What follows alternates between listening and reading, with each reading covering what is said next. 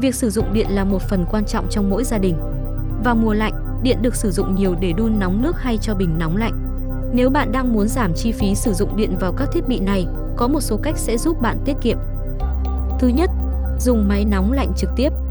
Máy nước nóng không bình thay vì đun nóng nước và trữ trong một bể lớn, thiết bị này sẽ làm nóng nước trực tiếp khi bạn cần bằng cách sử dụng đầu đốt ga hoặc các bộ phận làm nóng bằng điện. Điều đó mang lại cho máy nước nóng không bình một số lợi thế so với máy dạng bình. Chúng chiếm ít không gian hơn, tuổi thọ cao hơn và quan trọng nhất là đỡ tốn điện hơn. Thứ hai, nâng cấp thiết bị mới. Nếu chi phí mua máy nước nóng không bình chứa khiến bạn còn phân vân, hãy cân nhắc mua máy nước nóng kiểu bình chứa thế hệ mới, đặc biệt nếu máy nước nóng hiện tại của bạn đã sử dụng được 10 năm trở lên. Không chỉ mẫu máy hiện tại của bạn sắp hết tuổi thọ sử dụng mà các máy nước nóng mới còn mang lại hiệu quả cao hơn rất nhiều. Thứ ba, cài đặt thời gian. Việc hẹn giờ sẽ tắt bộ phận làm nóng của máy nước nóng kiểu bình chứa khi không sử dụng. Bạn quyết định lịch trình và đặt hẹn giờ phù hợp với nhu cầu của gia đình. Hiện nay, nhiều máy nước nóng mới có tích hợp thêm cả tính năng hẹn giờ tắt máy. Thứ tư, bảo dưỡng thiết bị thường xuyên.